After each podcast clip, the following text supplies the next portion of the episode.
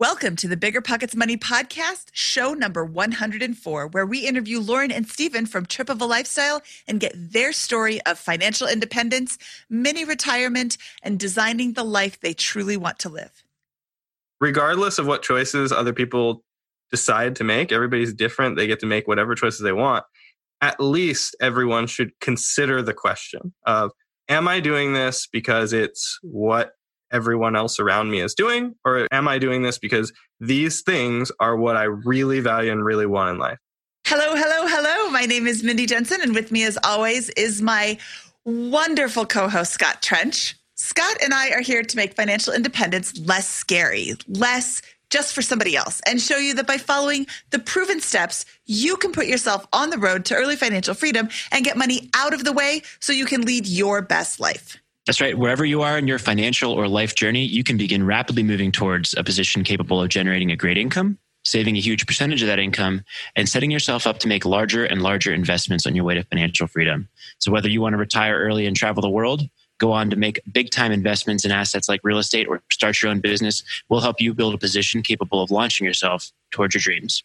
Lauren and Stephen definitely have built a pretty incredible lifestyle, like almost the millennial dream. You if you talk about launching yourself towards your dreams, it's it's they've they've done that through hard work, clear understanding of their numbers, and nothing extraordinary, right? Then there's no there's no part of the story that is that is them getting lucky or taking advantage of, it, of a big opportunity. It's just them being knowing their numbers, having a plan, and then designing exactly what they wanted from their lifestyle. Um, and I think you're going to really enjoy the show.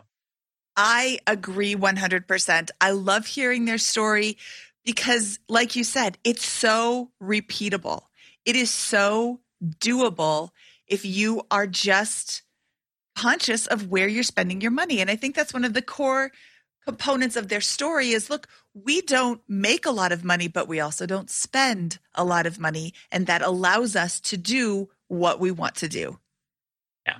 And, and, and Lauren and Stephen, um, our guests today, they're going to be start going entering 2020 in a position capable of kind of sustaining semi-permanent retirement at the ages of 29 and 30. And that's an incredible lifetime achievement for them. And I don't know. It's just it's it's it's a great inspiring show to to end to close out uh, 2019 here and, and get started on, on your goals in 2020. Well, and what's the worst case scenario for their current choices? They go have back to, to go back and get a job. Their worst case scenario is your everyday life, Scott. Their worst case scenario is my everyday life. It's everybody else's everyday life, to quote Joel from FI 180 yet again. They're taking a chance. And yeah, maybe the stock market is going to correct and their net worth goes down. It's not going to go to zero instantly and it'll recover most likely past performance is not indicative of future gains and blah blah blah but they have so much time and what they're doing now is cash flowing their their life and they just they get to do whatever they want to do and that's just the best When it comes to financial guidance, you got to trust the source. It's why you listen to this podcast. When Mindy and I want to upgrade our wallets, we turn to NerdWallet. Scott's right. Their expert team of nerds dives into the details to help you find smarter financial products. Before NerdWallet, Mindy and I were paying for vacations in cash, missing out on miles, and not even knowing what we're leaving on the table. But now we're flying through the skies for free thanks to our new cards with more miles and upgrades than ever. So if you want more travel rewards, hotel upgrades, or airport lounge access, no matter where you go next, let NerdWallet help you make it happen with a killer travel card. Don't wait to make smart financial decisions. Compare and find smarter credit cards, savings accounts, and more today at nerdwallet.com. NerdWallet, finance smarter. As with all cards, credit is subject to lender approval, and terms of each credit card issuer apply. The easiest way to collect rent? Rent app. Rent app is a seamless, secure, free payment tool for small rental property owners like you and me. Built by a team of fintech veterans behind Square and Cash App, Rent app uses ACH bank transfers to deposit rent directly into your account. Landlords love Rent app for its unbeatable convenience. Isn't it time you made rent collection easier? Rent app, the free and easy way to collect rent. Learn more at rent.app slash landlord. That's rent.app slash landlord. This show is sponsored by Airbnb. Did you know that I turned one of my first homes into an Airbnb? It's true. And it even helped me get the extra income I needed to launch my real estate career. So if you want to try your hand at making even more income with your property, Airbnb is the place to be. Your home might be worth more than you think. Find out how much at airbnb.com/slash host. Okay, huge thanks to the sponsor of today's show.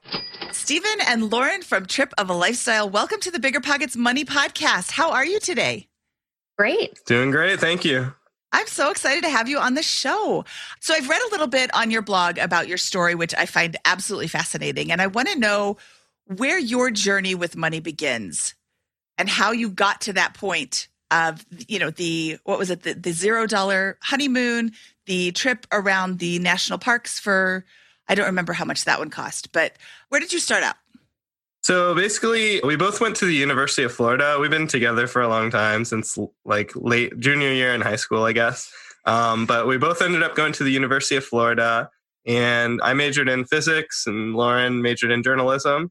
And when we graduated from there, I thought that I really wanted to get a PhD in physics and like become a professor and all that stuff, do research. So I got accepted to the University of California, Irvine, and we moved across the country to California, and it was great. Except that, yeah, yeah, zot zot. uh, so California was great, but it was also very expensive. So I kind of also, while I was there, learned that I didn't really want a PhD in physics as much as I thought I did.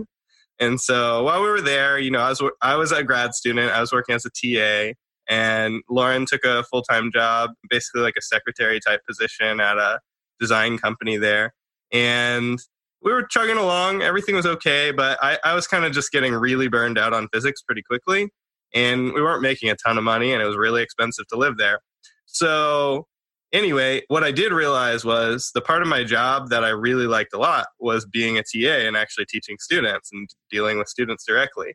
And not so much like the working toward the research and learning more like higher level physics and stuff. So, fell in love with teaching. Got this email from the University of Central Florida that said they would give me free tuition if I came back to Florida as long as I would be a public school teacher for one year.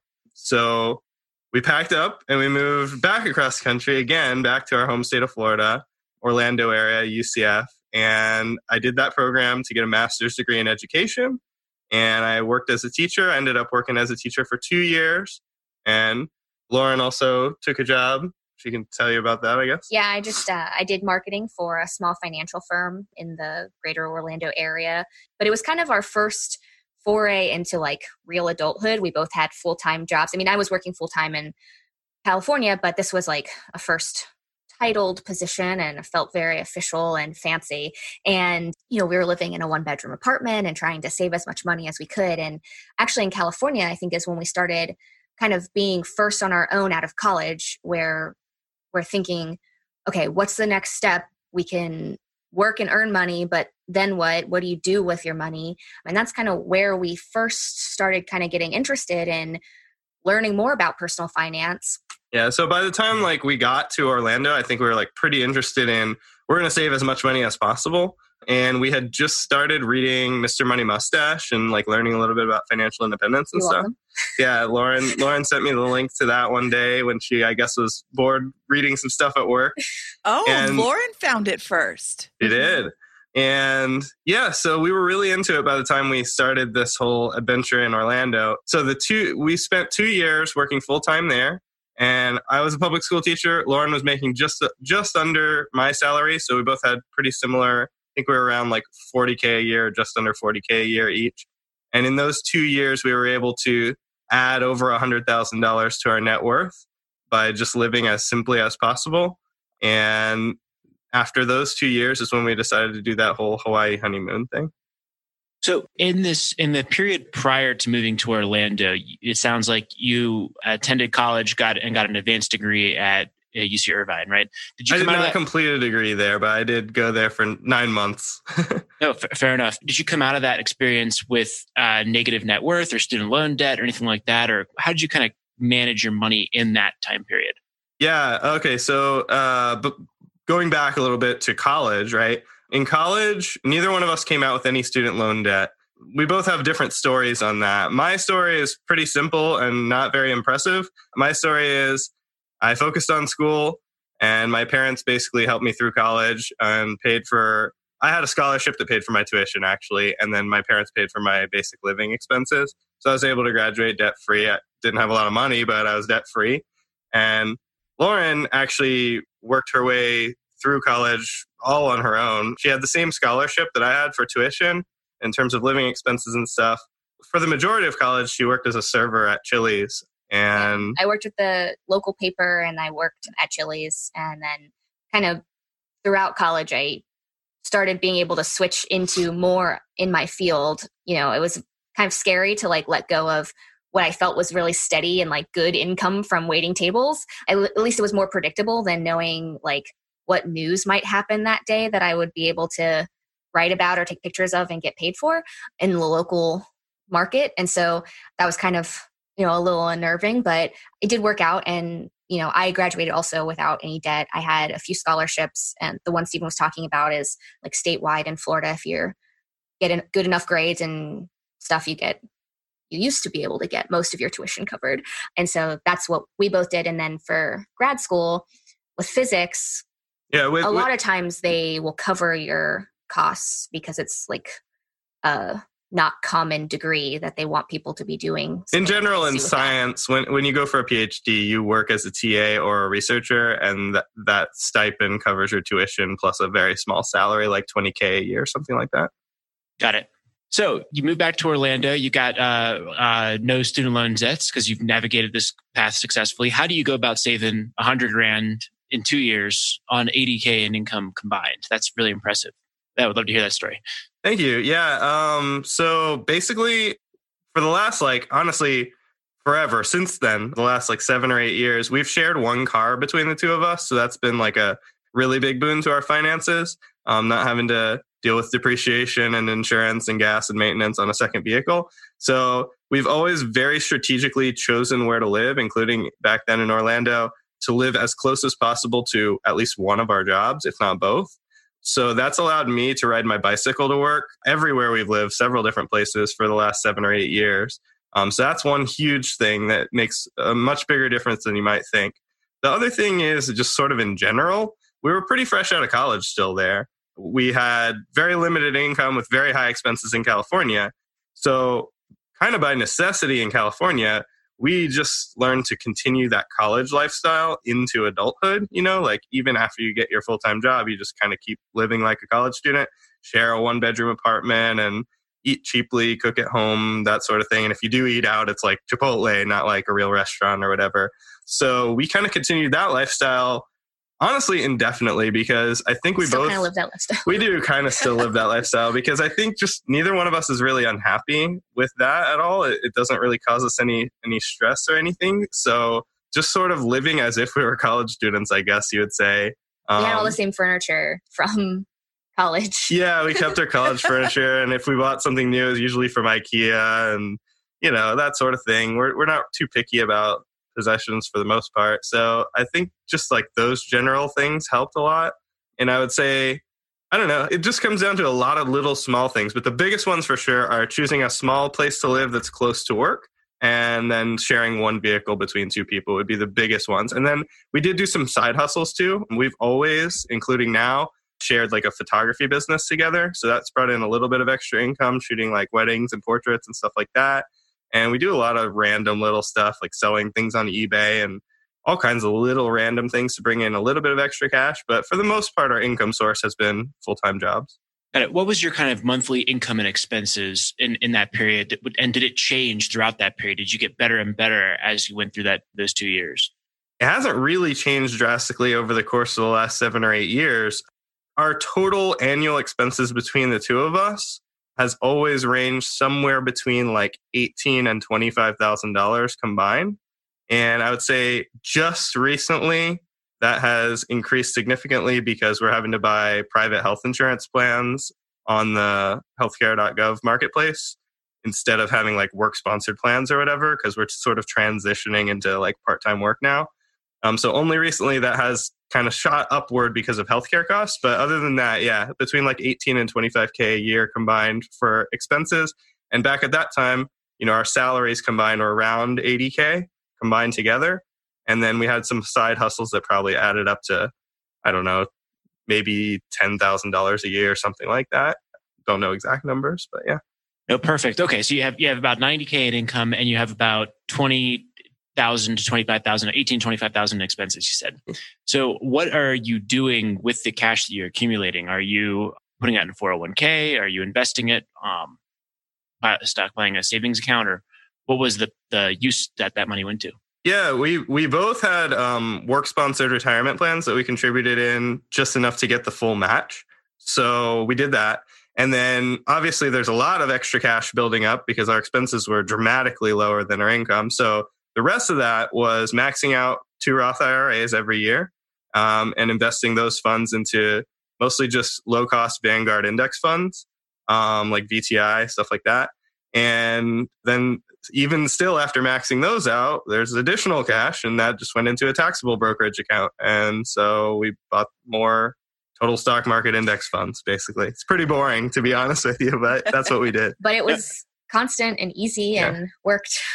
No, I, I I hate this so much because no one can repeat this story, right? everything everything you did here is is completely secret that we you know that never uncovered before secret, you know, yeah. that, that, you guys pioneered. Uh, no, I love it. That's fantastic. You learn the formula, you follow the formula, and you're not doing anything crazy. You're, you're both working very normal jobs and, you know, you're obviously spending some time hustling and you're living an intentional lifestyle and clearly know your numbers throughout this period, right? Definitely. It, it yes.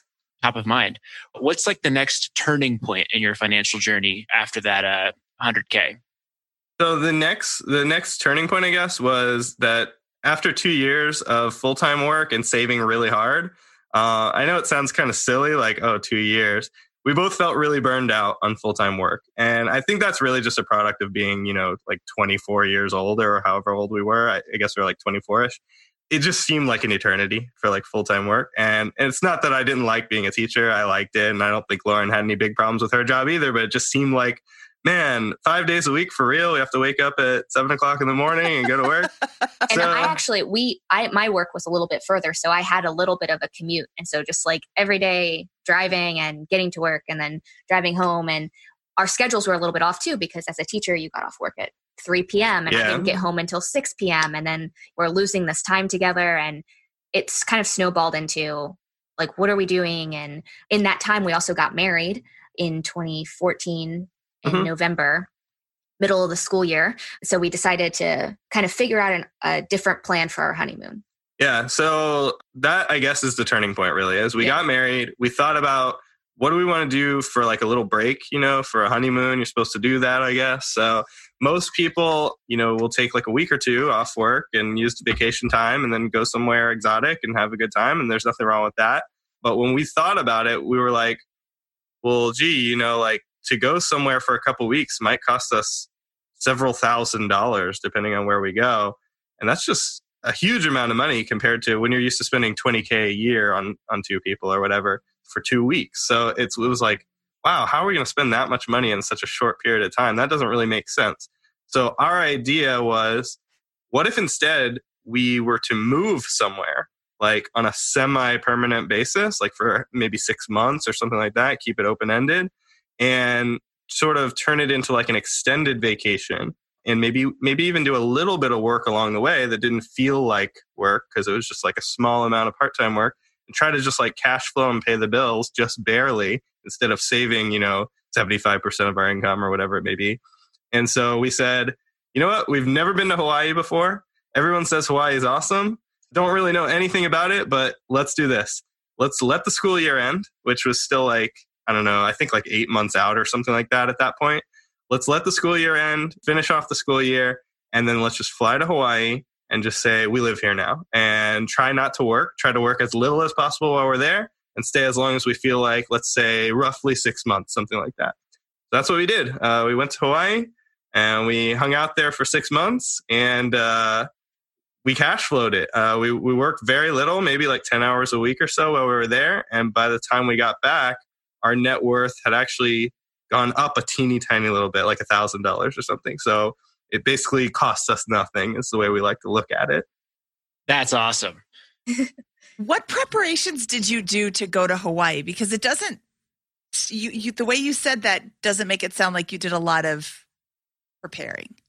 We Yeah. did we did not. We did not do a lot of preparing. We literally moved. We had a friend whose parents lived on Oahu and they were gone the week that we were getting into town. And so they're like, you can stay in our house. Well, to be clear, at that point, we didn't even know which island we Yeah. were going to be living on. So we landed in Honolulu and we stayed at their house for like a few days. And that was just to see, like, do we like Oahu as an island or not? Mhm. We had some ideas about like we had heard good things about the Big Island, Hawaii, but you know it was also mixed with oh, it's really country and like you might not like it, and we were like, how could it be super? Like you know we're from Florida, his family's from Georgia, like. How country could it be? Um, and so we went to the Big Island. We loved it. It was open spaces, tons to explore. Uh, wasn't crowded at all It's a lot cheaper too. A lot and cheaper lower population Oahu. density and stuff. and it kind of gave us a taste of what we'd been working for the past two years. You know we kind of had this notion of financial independence. Now we had this goal that we had been saving toward and you know taking this little break was like this is what life could be like. This is why we're kind of been doing this. Having these self-directed days where we wake up and say what do you want to do? You want to drive across the island and go explore some waterfalls today? Like that was really encouraging for us. And then the fact that we came out of it you know plus a thousand dollars Um, Yeah, but in terms of the planning though, like it was actually a pretty funny story because like we got to Oahu, no idea that we were gonna whether we were gonna live on that island or not. Decided not to. Checked out the Big Island, loved it, and then we didn't have a place to live there. Like we didn't know We didn't know anyone on that island or anything like that. And so you would think like the natural thing to do would be like, okay, get a hotel for like a couple weeks and like sort of figure out your life or whatever. they're still expensive on that island But yeah, hotels are expensive, and like we were again, we were used to like we spend twenty thousand dollars a year like on our whole life, so that seems like a lot of money. We're not going to do that. So we got a rental car, a Nissan Versa Note, which has It's like a, it's like a hatchback type thing, and so bottom line is it's big enough to sleep in, and so yeah, we- every couple of days we would get a hotel room but we split the the difference by staying in the in the car because it was a lot cheaper that way and you could explore a little bit easier too Yeah, so we slept in the back of a rental car while we frantically searched for an apartment to rent and a car to buy. And so eventually we found an apartment that was two bedrooms, which was much bigger than we needed. We, we we didn't really want a two bedroom, but it was really cheap. It was like, I think 965 a month, something like that. And it was literally across the street from the beach. Like you could hear waves crashing from the front door, which was pretty crazy. And so we snapped that up as fast as possible. And then we ended up buying a used car, a little Mazda Miata. It was a 2000. And uh, we paid 4500 bucks for that. When we left the island six months later, we sold that thing for 5600 bucks. So we made $1,100 on our used car. that's our positive I was going to say there's your net worth upcharge. that's, that's the net worth uptick right there. Yeah, that's right. So, so at the very least, you have nine hundred sixty-five dollar rent, and you got to eat, right? So how how are you cash flowing the rest of this uh, while you're there? Before we left town, I mean, Stephen was working as a public school teacher, so there wasn't a lot of flexibility in his position. But with my company, I was working for a small firm, and I told them pretty well in advance about our plans. And I said, you know, there's a lot that my that I do day to day that can be done remotely. And if you'd like me to continue to do any of my responsibilities in Hawaii, like I will make that work. I'll wake up it's five hours of difference between the two. So like I'll wake up whenever you need me to and do the work. Like it's totally fine. I'm doing whatever I want. So I can do that. And that actually worked out. And I did maybe about 10 hours a week of uh, work for them while we were on the island as a contractor. And then uh, we booked some photography gigs. Stephen did pick up some private tutoring clients. Yeah, so since I was a teacher, I couldn't like transition my job to remote. Like that's not really a thing. But I, that's when I kind of got into private tutoring. So I had a couple of clients that I was already working with, like remotely via Skype. And so yeah, I just transitioned that and uh, picked up a couple more. I even tutored some people locally, and uh, basically did that maybe ten hours a week. And so between those two things, that totally cash flowed our expenses. I think our total expenses on the island while we were living in Hawaii was about eighteen hundred a month for everything combined. We also ate a lot of rice to keep costs low. we did eat a lot of rice. We we, I, we bought like a I don't even know twenty or thirty pound bag of rice on Costco. on day one at Costco, and we did actually almost finish the whole thing by the time we left. So Were you able to save anything in Hawaii or did you just come out net zero? So then what we mainly focus on is our total net worth, and our total net worth change was about plus a thousand dollars, and that includes everything altogether. And in terms of investments, just to be clear on that, because you know you'd think, well, is some of that made up by just the market going up while you're there? I think our portfolio return was about negative negative one percent while we were in Hawaii, so we actually lost money on our investments while we were there. So it was really legitimately just our 10 hours a week of work cash flowed our $1,800 a month in expenses. Yeah, that was 2015, like from what, probably July, June, July through December. I think Yeah. we left like the beginning of January 2016 from Hawaii. Yep. And you got to live in Hawaii. Yeah, Yeah, it was it was really fun. It was cool, and we have a lot of pictures up on our blog from that and stuff too. So in terms of mentally getting ready to leave your job and kind of go to Hawaii and just see what see what's going on for six months, how important was the the grind that you had put in for the two years previous to that? Was that really what gave you the confidence to go ahead and make the trip? Do you think you would have been able to that you could have just done it without ever going through that in the first place? Or So I think the answer is yes and yes. Like, do I think we could have done it with zero dollars in the bank? Not zero, but let's say we had ten thousand dollars instead of a hundred thousand dollars, right? Yes, I think we definitely could have done it. I mean, our upfront costs were a forty five hundred dollar car and you know one month of rent or whatever, right? So would we have felt comfortable doing that or responsible in any way doing that? No, I don't think so at all. So I think that knowing that we had set financial goals for ourselves ahead of time and more than accomplished them and done really well for the previous two years and felt like, wow, we put in some work. We're making very fast progress toward financial independence, made us feel like, hey, this is not an irresponsible thing for us to do. And there's really no way to fail. Because even if you multiply, even if you call it $2,000 a month times six months, right? I mean, we could have paid for the whole entire trip out of pocket, even if we made zero dollars while we were there. So it felt completely safe and doable the whole entire time. And I, I credit that entirely to the savings and stuff we put in beforehand. So I would not have wanted to do it any other way. But is it possible? Yes, it is definitely possible to do it. great answer. So, what did you do when you returned to the mainland? So, you know, that was something that we talked about while we were there, you know, as the cuz we we had a 6 month lease on that place across the beach and you know, we talked about it a lot of like what are we going to do next? You know, what do those next steps look like and we love our college town. We love Gainesville. It's a pretty low cost of living place. Our best friend lives there. You know, it was, it's not too far from family. Our family's all in the Tampa Bay area. So it's about two and a half hours away. And we're like, you know, what if we went back to Gainesville? You know, there's obviously there's the college there. So there's going to be opportunities for Stephen to do tutoring stuff, teaching stuff, whatever, you know, there's a market.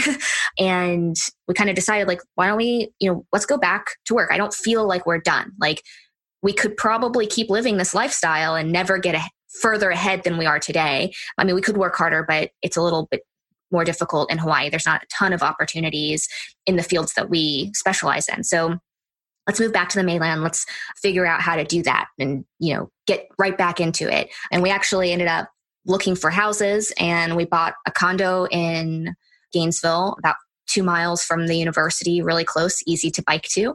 And Yeah, we paid seventy-one thousand dollars for a three-two condo in Gainesville a few years ago. yeah, Yeah, you Um, have a 16. three bedroom condo and you paid $71,000 for it? yeah. So I, to be Ga- fair, we have high condo fees, but Ga- Gainesville, Gainesville is a very affordable place to live. I think our condo now is worth a little over a hundred thousand dollars a few years later. So definitely a little more expensive now. I mean, everything's been going up, but yeah, it's a very affordable place to live. That's one of the main reasons that we decided, hey, that would be a good place to head back to because I think we were both still very sold on the idea of financial independence. We weren't going to just call it quits and say like, oh, we have a hundred thousand dollars. Let's just be beach bums. live live paycheck to paycheck and be beach bums for the rest of our lives. So I think we came back from that trip really re-energized, and we had enough money to buy a house for cash. And that's what we did. And so our expenses, you know, dipped even lower because of that. And then we both ended up landing jobs that paid more than we were making before. So I actually started out just continuing that private tutoring thing that I was doing in Hawaii. And instead, I just went really hard on it. Like I made business cards. I went and stood outside classes at the University of Florida, handed out cards to every single person, and like built up this Rolodex of like tons and tons of tutoring clients and stuff. And I made that like a 40 plus hour a week job. And Lauren landed a full time job with a, a like a digital marketing company in town. So we were working full time, and then I ended up getting picked up by a private tutoring company that that I still work for today, actually. And so we were able to save at a significantly faster rate for the next three years or so. Um, when we kind of felt a little burned out again. well, I guess I guess we saved for about two and a half, something like that years. Yeah. When you say significantly faster, are you saying significantly faster than prior to when you your trip to Hawaii? Yeah, yeah. So before Hawaii, I was a public school teacher, and Lauren was making roughly the same money. Uh, and now we found ourselves, you know, increasing our incomes and so and decreasing our costs. We decreased we our expenses, yeah. Because we bought the condo. Because we had a house paid in cash. So we actually we didn't really experience any lifestyle inflation and we moved to a very low cost of living area and I continued to ride my bike to work. We shared one car and did the whole same deal over again with higher incomes and lower expenses. So So it was very fast tracked. very fast track to financial independence, yeah. Do you do anything with those extra two bedrooms. You said that the two bedroom in Hawaii was too much space, and then you came and bought more space. Mm-hmm. Yeah, I'm yeah, glad, glad, you brought that up. uh, honestly, we felt that. Um, we were. And I'm not judging. I'm not judging. No. I'm just. Well, you know, when you're shopping for a house, we ended up actually getting a realtor because it was difficult to um, get in contact on our own with realtors to like go see houses and things like that. We found it actually a little challenging more so than I thought it should be. But everyone always tells you, like, oh, you want more space. And if you have guest rooms, people will come and visit you. And that's not necessarily true. Um, at least not as much as you would think, like, not worth the extra space and cost involved with having a larger place. But we did, in fact, you know, we had this extra space and we're like, why do we have this extra space? And we actually rented out the room to two different friends at, you know, at two different times throughout that uh, two and a half year span. Yeah, so we were able to turn one of those rooms basically into an extra 500 bucks a month for some of that time. We actually didn't rent it out all the time and currently nobody's living there. We we still live in the same condo and it's just us and the place is way too big for us and we never ever set foot in one of the rooms and yeah. the other one's used as an office that's probably unnecessary too. But the truth is we we just got the place so cheap that it was like why not? Like it's not that big of a deal. And then we could tell people that they can come visit us because we've got the extra room. That's what the whole that's what they tell you anyway. Yeah. but definitely buying a place that's bigger than you need and renting out a bedroom is a big boon to your finances. I mean, even if we had like a 30 year mortgage on that place, just the rent from one room could probably pay that mortgage, you know, based on how cheap it was. So so over this this three year period, you guys are earning more income. You're somewhat partially offsetting your housing expense for some of the time, at least. What do you do with the, the money at that point? Do you do you continue to take your match? Do you max out your 401k? What what's your strategy for asset allocation? Yeah, so my job does not offer any benefits of any kind. No healthcare, no 401k, none of that stuff.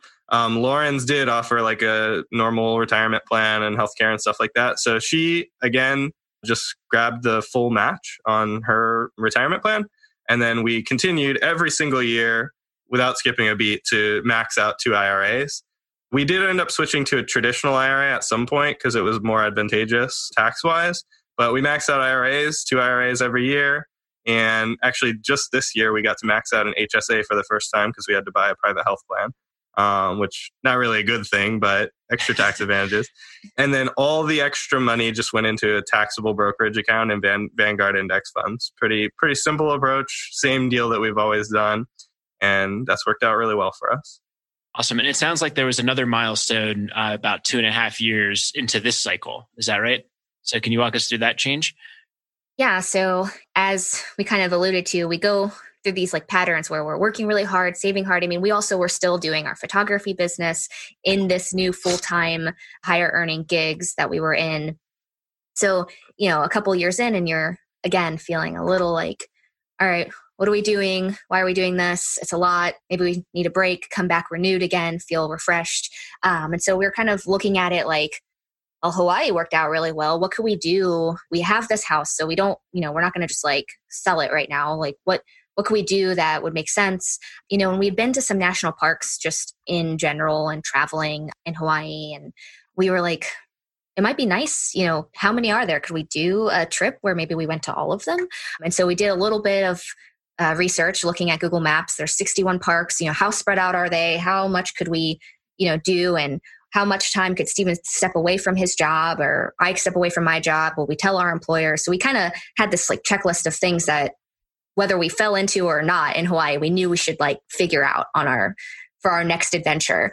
And so we kind of settled into this. I think it could take, you know, six to eight ish months to do all the parks on the kind of schedule that we would like. And then how do we make that work?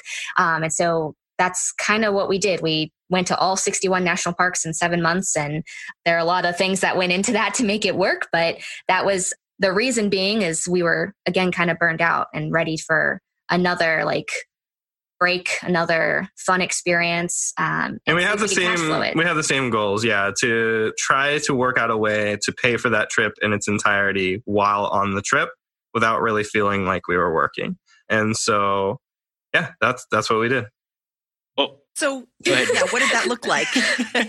um, yeah. What did you do? Yeah, okay. During the trip. Sure. So first off, just to keep expenses super low on that trip because that's you know part of paying for it is you say, well, where am I going to stay? I'm going to be in a different town practically every night. We're going to 61 different national parks and there are all kinds of different places.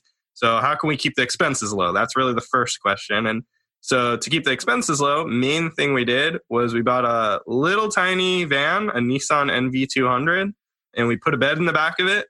Really not fancy. It's Basically, just big enough in the back for this full size bed, like literally corner to corner. yeah, we basically built a like a wooden platform in the back and threw a bed on top of that. That takes up all the space. There's no like it's not like a proper RV or up. anything like that, but it's enough to sleep in. So we slept in that van for uh, probably six out of the seven months in total. So that probably saved us fifteen thousand dollars in hotels or something like that.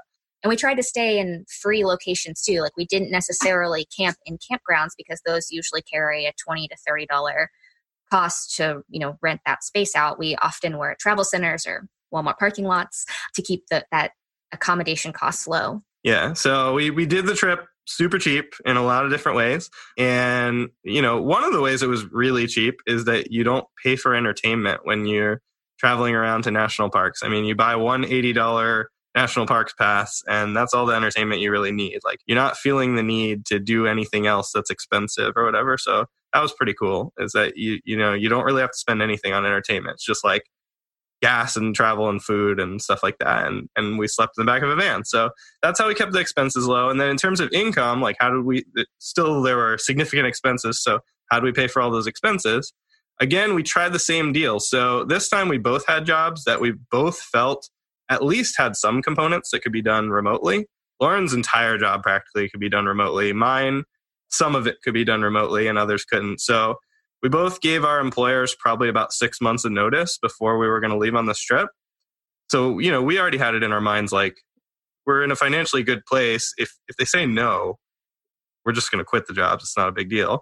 But we gave them like six months of notice and said, hey, we're going to go on this trip. And if you'd like, we could work part time for you while we're on the road and maybe even come back full time afterward. So would you be game for that? Like, what do you think? So my boss was into it. He was like, Yeah, let's do that. Sounds good. So we worked out a deal, and I had about 10 hours a week again of work to do on the road that could all be done remotely. And uh, Lauren got into a conversation with her employer about it. They didn't say no, but ultimately it came down to they wanted to cut her pay, her rate of pay, for the fact that she would be remote instead of in person. And she just didn't really feel like that was a good deal. So she actually declined that offer and she quit the job. And then on the road, kind of halfway through, A, we started our blog that ended up not making any money while we were on the road, obviously in its infancy, but it was fun to do. And Lauren picked up a freelance gig doing marketing for like a small nonprofit. So that brought in a little extra income as well. And a few other things that I picked up along the way since then. But yeah. And uh, I mean, we also the house. Oh yeah, yeah, that's true. So we have this condo that's paid for and it's just sitting there. So we moved all our stuff out of it into a friend's loft and uh, we rented that thing out on a seven month lease for our seven month trip. That story is interesting, though. Yeah, that's true, actually. uh, so you guys like real estate, so I'll, I'll, tell you a little bit about that. We listed that con- we we had never been landlords or done really any kind of real estate investing type stuff, other than our friends living in our yeah yeah. Well, that's true. Yeah, I guess if you count that, but so you know we were new to this, but we're very like do it yourselfy about a lot of stuff. So we said, all right, well, we're going to try this landlord thing like all on our own, no help. We're going to list the condo on Craigslist and Facebook Marketplace. They're free, pay for no advertising, see what happens. Let's do this. So we listed them up, had plenty of bites, but no one that wanted the period of lease that we wanted. Obviously, like seven months is like an odd term.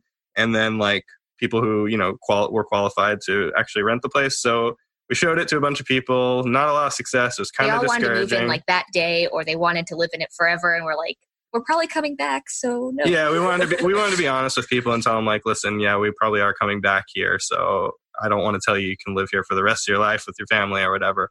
So we were kind of discouraged. We couldn't find a place or a renter. So on the very last day, like the day we were last weekend, I think. Yeah, yeah. I, I mean, I think it was the the night before we left for our road trip.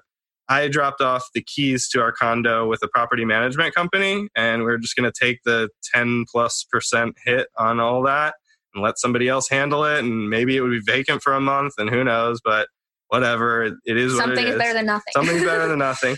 So we dropped off our keys with a property management company, and then one more guy called us like the night before we left on our trip and was like, Will you show me the place? So I was like, Yeah, sure, I'll show you the place. We were still there, it was empty.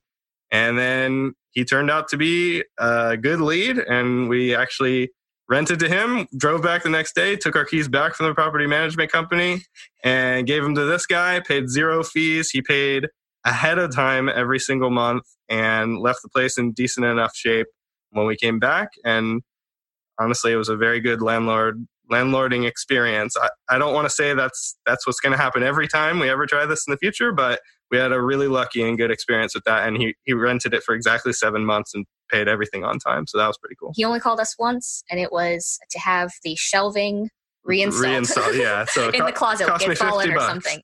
so the expenses were very low on that. Did you screen this tenant? Did you run his background and do a credit check and all of that? Yes, we did. Okay. Okay. Very Yeah. quickly in the middle of the night, learned how to do that. Yeah, well, we had done some screening of prior. yeah that's true. That's like true. we had, we, knew how to, kind of had some do it 'cause idea of what it. we what we wanted to know about potential tenants. When it comes to financial guidance, you got to trust the source. It's why you listen to this podcast. When Mindy and I want to upgrade our wallets, we turn to NerdWallet. Scott's right. Their expert team of nerds dives into the details to help you find smarter financial products. Before NerdWallet, Mindy and I were paying for vacations in cash, missing out on miles, and not even knowing what we're leaving on the table. But now we're flying through the skies for free thanks to our new cards with more miles and upgrades than ever. So if you want more travel rewards, hotel upgrades, or airport lounge access, no matter where you go next, let NerdWallet help you make it happen with a killer travel card. Don't wait to make smart financial decisions. Compare and find smarter credit cards, savings accounts, and more today at nerdwallet.com. NerdWallet, finance smarter. As with all cards, credit is subject to lender approval, and terms of each credit card issuer apply.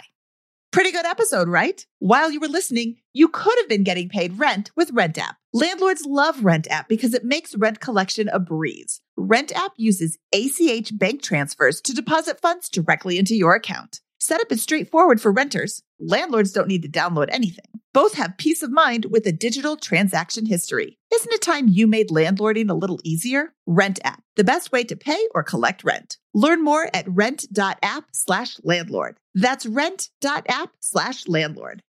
Saving for a down payment, a wedding, or just looking for extra money to invest? Monarch Money turns your budgeting woes into wins. That's why the Wall Street Journal named it the best budgeting app overall. Monarch is the top rated all in one personal finance app. It gives you a comprehensive view of all your accounts, investments, transactions, and more. Create custom budgets, set goals, and collaborate with your partner. And now get an extended 30-day free trial when you go to monarchmoney.com slash pockets. Monarch's simple, intuitive design makes it easy to manage your money like a pro. Add a partner or family member to your account for no extra cost. So combined finances become a breeze. Customize your budgets and notifications, set up automatic rules for transactions, and more. After trying out Monarch for myself, I understand why it's the top rated personal finance app. And right now, get an extended 30 day free trial when you go to monarchmoney.com slash pockets. That's M O N A R C H M O N E Y dot com slash pockets for your extended 30 day free trial.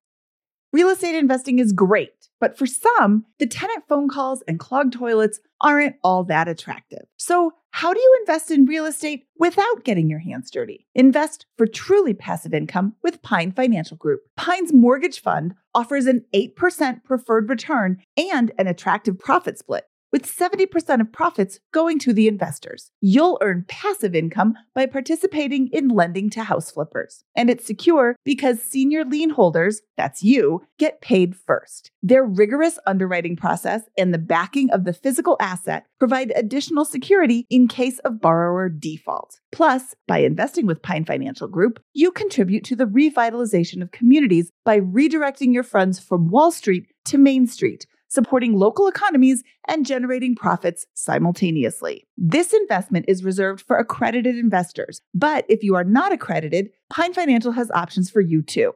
Don't miss this opportunity to back Main Street over Wall Street and start earning passive real estate income. Learn more about investing with Pine at pinefinancialgroup.com slash BP. That's pinefinancialgroup.com slash BP.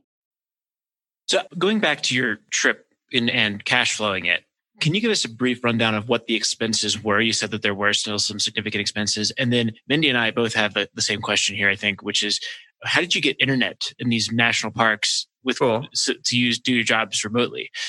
Yeah. So regarding the expenses, the national park trip was very, very expensive yeah. for us. It is not what I would call like a super frugal vacation or whatever. So the total trip for seven months of living, and this includes everything we everything, paid for it. It, it, includes private health insurance. It includes the gas, cell the phone. depreciation on the car, the yeah, our cell phones, our posting for our blog. Like it includes like every single thing we paid for. We included every penny of expenses, but the total came to about thirty-seven thousand dollars for seven months. Which obviously, compared to living on twenty k a year, that's a crazy amount of money for us. But to put that in context, though, I mean, if you look at like an average middle class family, you know, spending $37,000 in seven months equates to how much in 12 months? Like 50 or 60K in 12 months? That's still like compared to the typical middle class family, it's actually very doable, right? I mean, comparing those numbers just to put it in context, but it was a lot of money for us still. It also included some of the most expensive type of travel that you can do. I mean, in, in Alaska, for example, there are eight national parks five of them are not on the road system. You have to charter your own plane to take just you into the national park. So you're buying a pilot and a plane for a few hours and it's very expensive.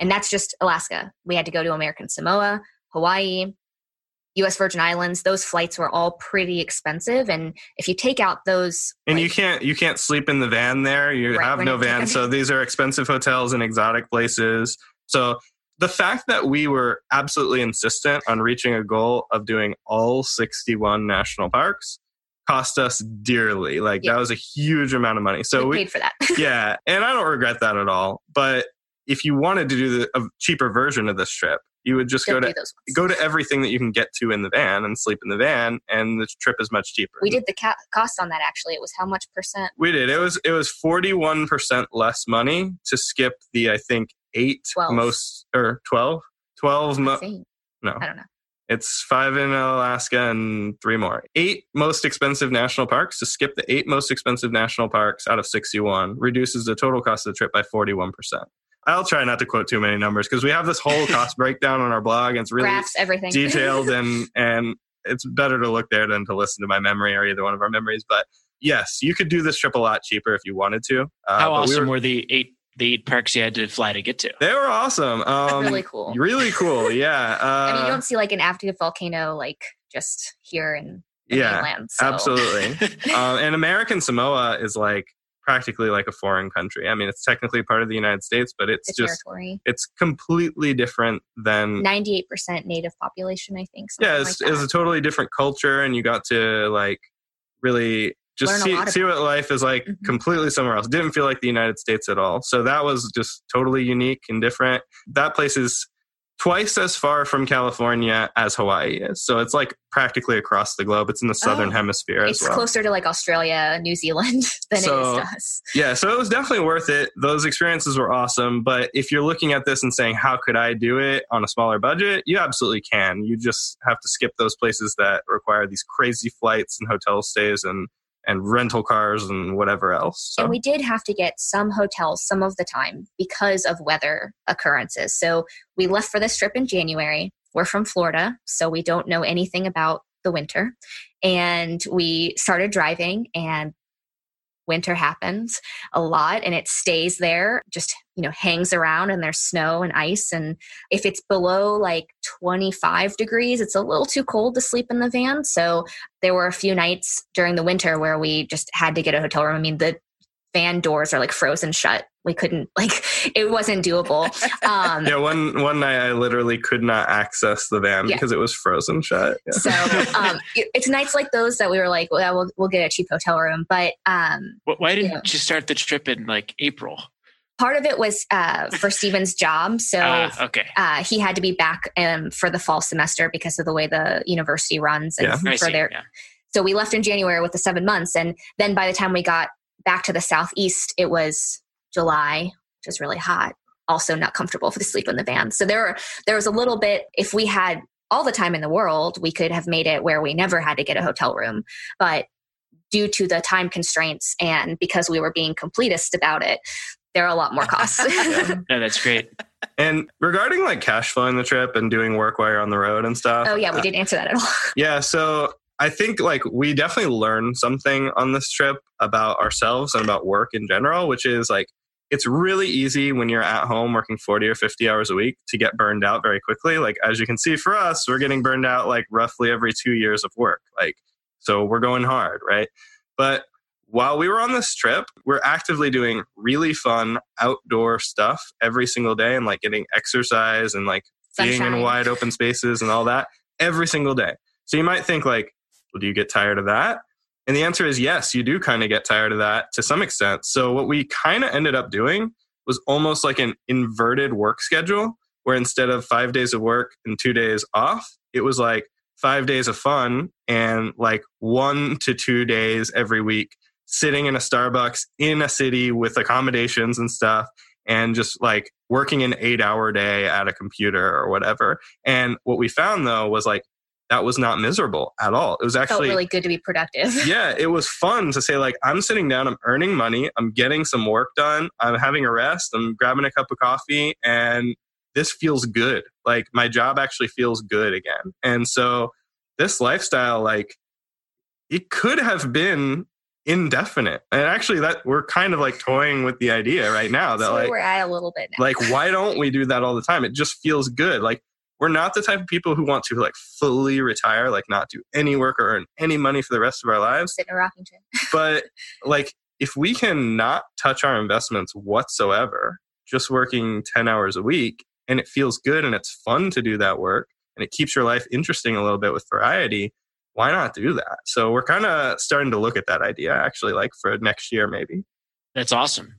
Okay, so so you finish this trip and it's amazing, and you go, you, you're cash flowing it, and you've discovered all these things about yourself. What happens following that? yeah Well, we came we came back. Stephen, you know, had worked out with his boss. Part of the negotiations for him being on the road was he would come back full time in the fall. So that was the plan. For me, it was a little open ended. Um, I kind of mentioned previously that I had picked up a few different gigs at this point, and it's still pretty part time work in terms of the amount of work that I'm doing. But for a couple different companies, doing freelance stuff and then running the blog, and then Stephen being full time. And so my schedule was a lot more free, but Stephen's wasn't. And for him, it kind of got right back into that five days a week working, two days a week off. And, you know, we were like, this isn't as fun, especially with only one of us being more flexible than the other. And what are we doing? And actually, Stephen just ended up negotiating for this year to have a more flexible schedule. And he's now part time starting in January. But when we came back on the trip, we thought it's going to be just like Hawaii. We're going to come back to our home and we're going to get right back to the grind. But what we found on the trip that worked so well was we didn't touch any of our investments. They kept growing and we cash flowed the trip and we were still saving money somehow. You know, maybe not on the trip, but yeah. back. I don't Yeah, when we say we cash flowed this trip, I mean honestly, the rental income from our house plus the work that we did paid for the full $37,000 of the trip. But on top of that, the market has been significantly up during that period and our our nest egg is a lot bigger than it was back when we did the Hawaii trip. So we actually increased our net worth by a lot while we were on the national park trip. So I think part of it is we came back from that and I went back to full time work and we both were kind of just asking ourselves like, why, Why exactly are we doing that? Like we're actually in a very good financial position now. And it's like, should we slow down on saving a little bit? Like, do we really need to hit like the exact calculated like financial independence official number or should we like slow down taper off a little bit and, en- enjoy what we've built so far. Like, yeah we don't have to be going to every national park. We could be doing whatever we want. We could be visiting family more. We could be going finding out which beach in Florida is the best because I don't know the answer to that. You know, little things like that that we could just enjoy more of the day to day as opposed to why are we buckling back down and working so hard again when we don't really need to. So bottom line bottom line is I, I think in 2020 and onward we're probably both indefinitely part-time employees for conceivably forever from this point forward so So, as a part time employee, can you still contribute to your 401ks? Can you, or do you have I- to switch over?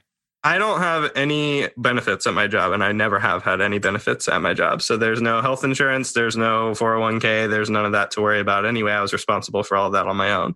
Lauren, since she quit her job entirely before we went on the national parks trip, she has replaced that with like three or four different freelance gigs in addition to our blog as like what she's doing sort of part time now. So neither of us has access to any kind of like 401k or No any any kind of employer benefits at all.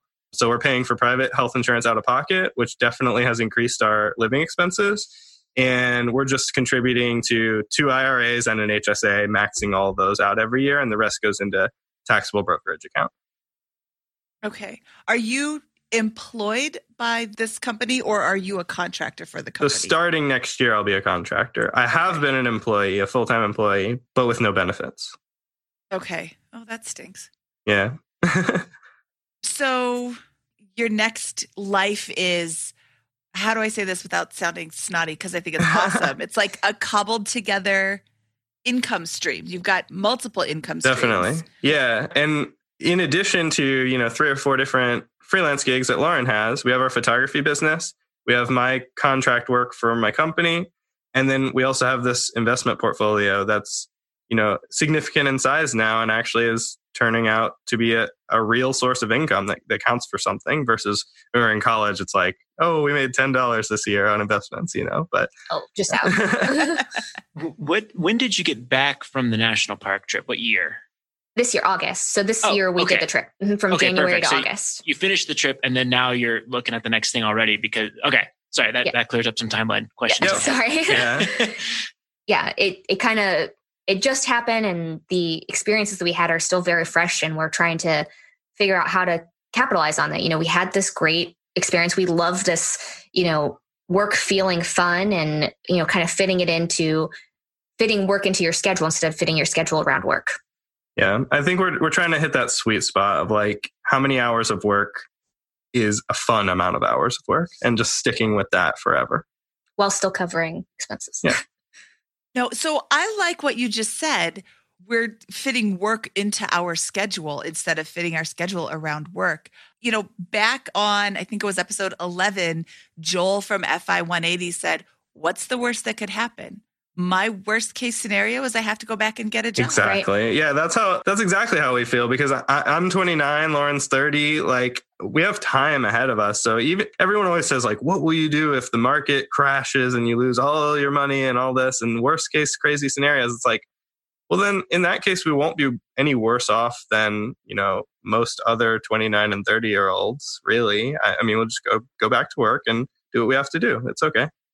Yeah, yeah. Well, and what are the odds that all of your investments will suddenly plummet to zero? Of course, uh, astronomically low, especially since we have never taken any kind of leveraged position. So we don't have a mortgage. We don't have investment properties with mortgages. We don't have debt. I mean, if you have zero leverage in your portfolio and, you know, the market crashes, I feel like worst case scenarios maybe minus 50%, something like that. So, and you just wait it out.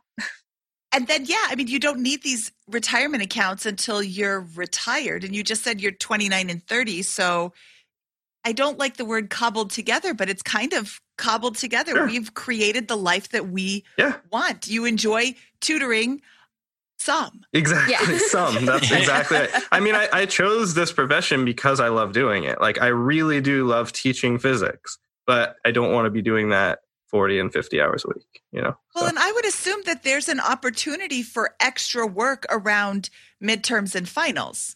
Mm-hmm. Absolutely. If you yeah. needed, you know, if somebody needed some extra physics help right at the end, oh, sure, I can work 20 hours this week instead of 10. So that's the other thing that I learned. Um, when we first came back from Hawaii, I actually didn't have a job. I, I cobbled together my own full time job with uh, about 40 hours a week of private tutoring clients, just one on one that I gathered myself, like from handing out business cards and stuff. And what I learned during that time was very empowering, which is at any moment, if I need extra income, I can go back to that. I can go hand out some business cards outside after everyone got done taking a big exam, and I can gather together a whole bunch of tutoring clients and make 60 bucks an hour or whatever it may be and that you can turn that faucet of clients on and off too. Yeah, you can take one client or 10. I mean, it is completely variable. So finding a skill that's able to be dialed to any specific work amount that you want, like tutoring is a really good example of that. Uh, it's really valuable. So, you know, I'd encourage people to look at like freelance gigs that are scalable, I guess, like scale, scale back, scale forward, however much income you need, you just take on that much work. I have a kind of different type of question with this last one. When you started out in your careers, you're both making eighty thousand dollars a year combined, plus the, the side hustles. Do you ever think back to some of the peers that you were working with at that that that, that time and the different choices that you made there? And like, what do you think the reason is that your outcome is the rare outcome, and maybe maybe other people are not able to accumulate net worth and not able to enjoy lots of the lifestyle, the, the crazy lifestyle adventures that you guys have had? Yeah, uh, that's, that's a great question. And it's a question that we're very interested in answering because we really do want to help other people do the same thing. And as an educator, I think my automatic answer is education. Our K through 12 education system really doesn't talk at all about finances or taxes or investments or anything like that. I think it's a major, major problem. And, you know, some of it is education. Some of it is probably marketing. You know, we just live in like sort of a consumerist culture where you're constantly being bombarded with like perfectly tuned psychological advertisements to get you to buy as much stuff as possible and the biggest house you can possibly buy and as many cars as you can afford to have in your driveway and all that stuff. So I think our society is very much set up like to make you consume as much as possible. So the ideas behind financial independence are kind of rare in our society. So I don't think it's that our outcome is rare because it's almost impossible to attain or anything like that. I think it's rare because the ideas behind the, those outcomes are very rare to come by.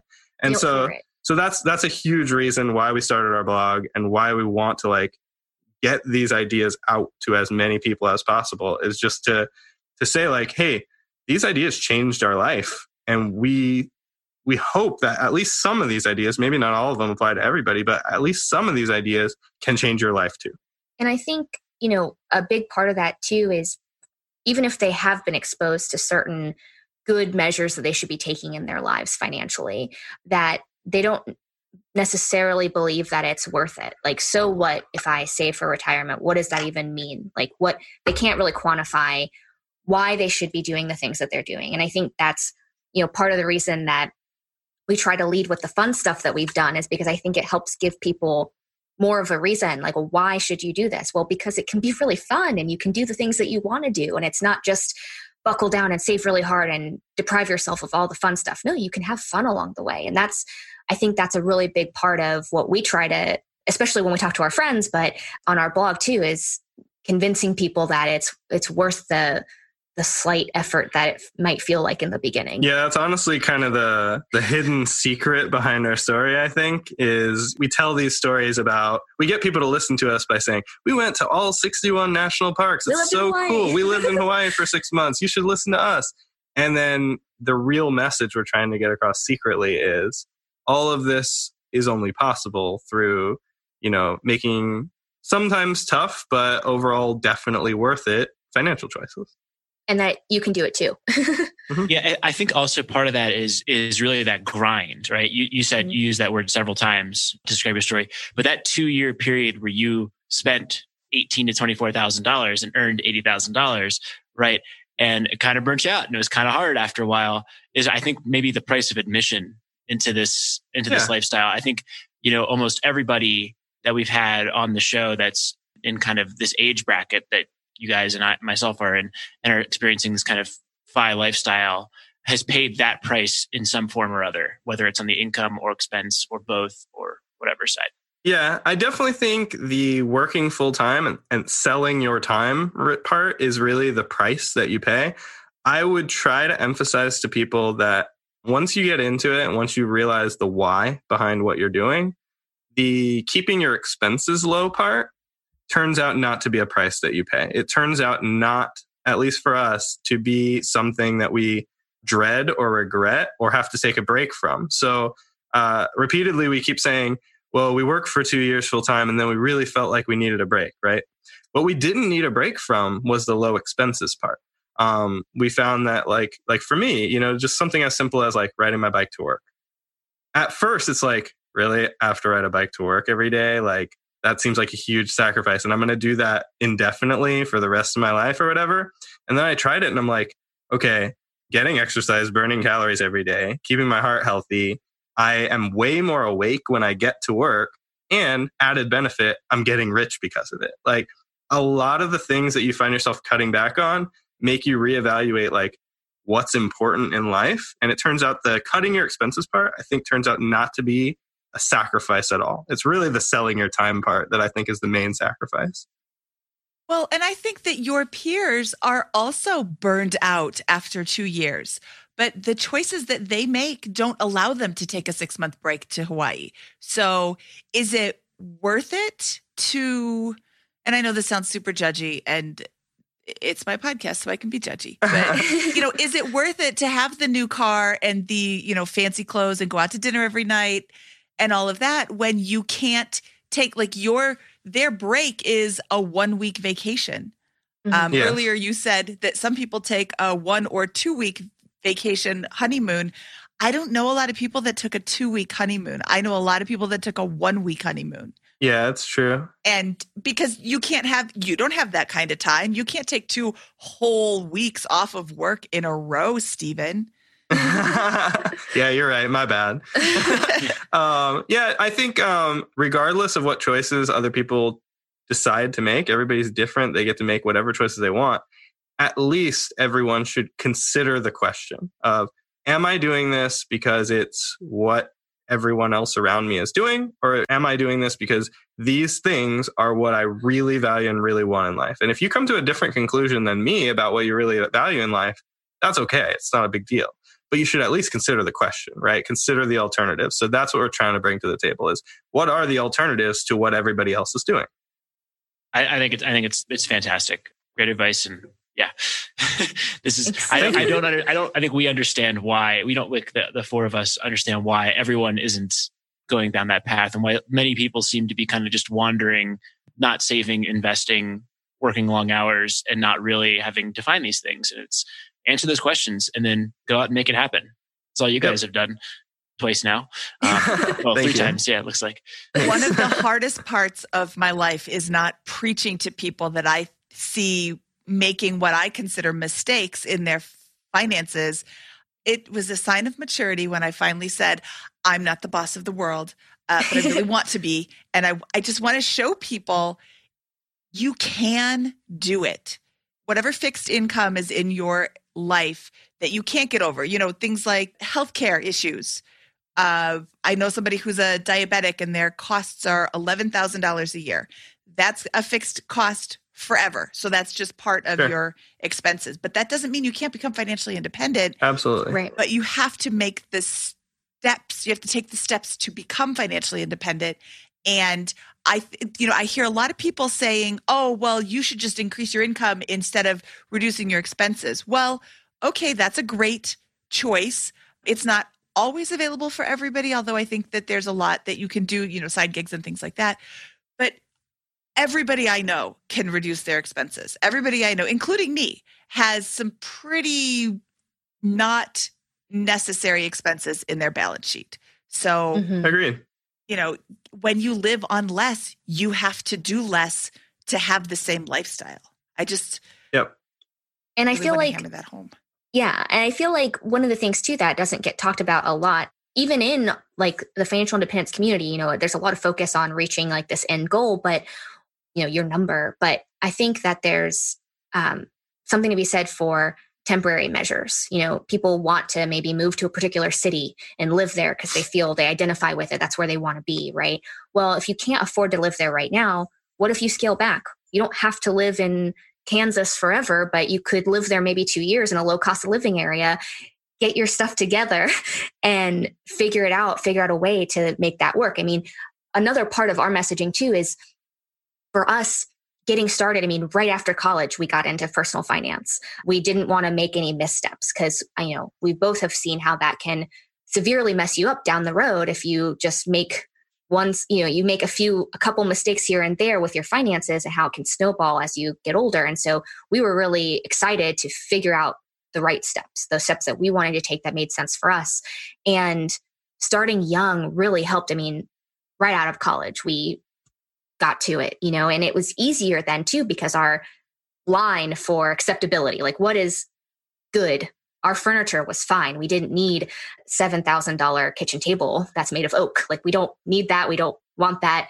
And we can't afford that. And that kind of helps if you have that line lower and you kind of keep it low. And that's part of what has been successful for us. And i think reaching young people who are open and interested in getting their stuff together figuring it out no one wants to work forever i don't think and even if they're passionate about something at some point you're you're going to be 50 years old and saying like is it over can i can i take a break Nope. Makes perfect sense to me. Should we move on to the famous four? Sure. Okay. It is now time for the famous four questions. These are the same four questions we ask of all of our guests. Lauren and Stephen, are you ready? Ready. Yes. Okay. and you can answer these individually too. It doesn't have to, you don't have to like come to a consensus on what is your favorite finance book. You can each have your own. We gave it some thought before. yeah yeah i i think we would say uh simple path to wealth by jl collins Yep. Oh, nice. He was over last night. I had Friendsgiving last night and he's in town visiting. Oh, that's cool. that's Yeah. awesome Nice. That's great. Ah, great book. Tell Everyone, we everyone, exist. everyone should get that book and everyone should listen to the audiobook Yeah. Because he has a very soothing voice. All right. What was your biggest money He does. mistake? here you go biggest money mistake yeah uh ironically i think our biggest money mistake was seeing a financial advisor um so when we lived in california um right out of college while i was in grad school uh we had just started to really save you know and we had like $10000 saved up at one point and we said you know we know what we're supposed to do with this we're supposed to invest this money so we don't know anything about investing so let's go down to our bank chase bank let's go see uh, an investment advisor and see what they have to say. And this guy uh, sold us into this actively managed uh, bond fund that had a huge load fee on it and a high expense ratio. I'm not even sure why we were in a bond fund at age 22. Um, Because it paid And- him a lot of money. yeah, Yeah. no, that is the answer. Mhm. I guess I am sure why. And and it did pay him a lot of money and it didn't perform well. Even if it did perform well, it would have been still the wrong thing, like without that prior knowledge. So yeah, that was our biggest mistake, I think. It didn't cost us that much uh, in the long run. I mean, we were only investing ten thousand dollars and of course you can sell those shares down the road, which we did, and buy the right thing. So it didn't cost us that much money, but it just felt like a big mistake because I felt like, you know, we put our trust in someone and kind of, authority figure, Yeah. someone who's supposed to know, you know? Yeah. yeah, And- I don't know. It just felt bad. So that's what I would consider our biggest financial mistake. And if you're listening, you know, you're not saying necessarily that the biggest mistake was seeing a financial advisor, but I think it was probably seeing a financial advisor that was not a fee only financial advisor. I definitely think there's advantage to seeing one that is that is uh, like a flat rate fee type of situation where they're paid to give advice, not paid to sell you into a specific type of fund. I definitely think there's some advantage there. We ended up not ever doing that. We did our own research and reading, but yeah, I definitely think that's the better path to go if you're going to see a financial advisor. And I'm sure there's tons of really good financial advisors out there. We're not dissing the profession Yeah. necessarily. We're just saying I mean, in some way, we, we kind of are financial advisors. We're telling people financial advice, but so we're definitely not saying you're bad if you're a financial advisor. But yeah, the whole the whole commission based financial ad, ad, investing advice industry, I think is is a flawed system fundamentally. I don't think it makes sense.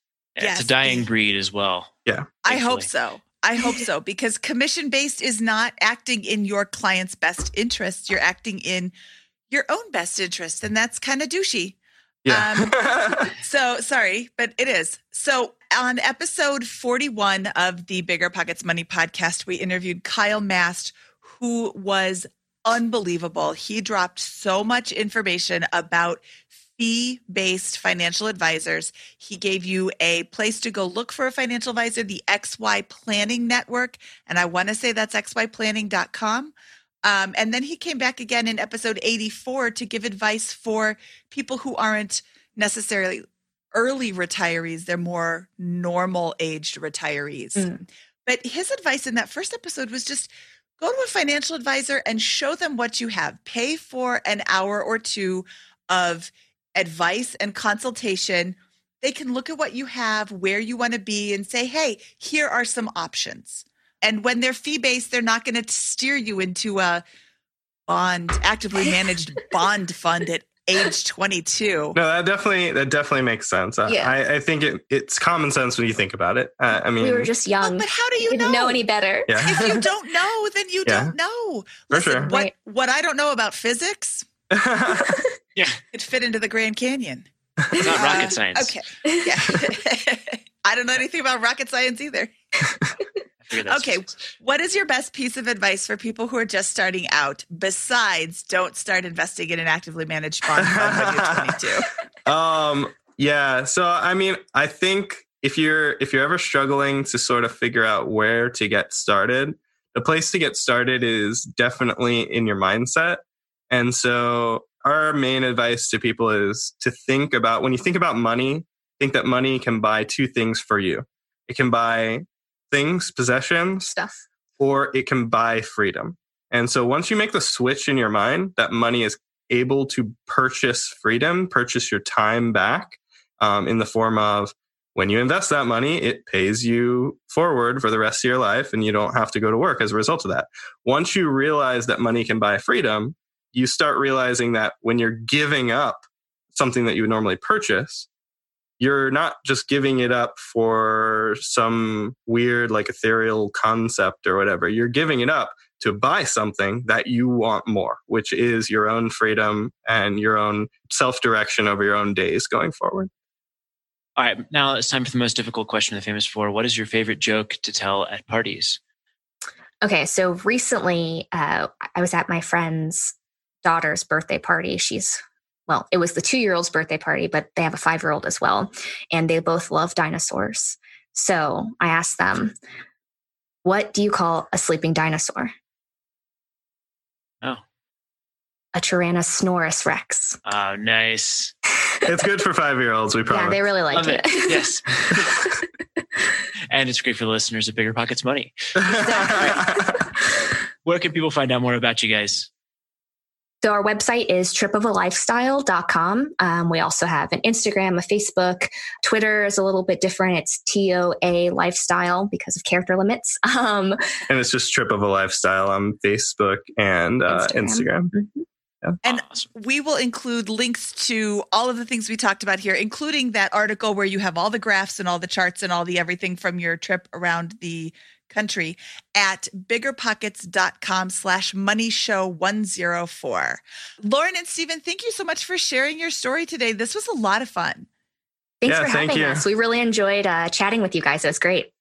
And uh, Stephen, when my daughter gets into physics in high school, I am calling you because I am not qualified to tutor her in anything. Sounds good. Hit me up. awesome. Okay. Thanks. Have a good day. We'll talk to you soon. you too. Thanks. Thank you. Bye.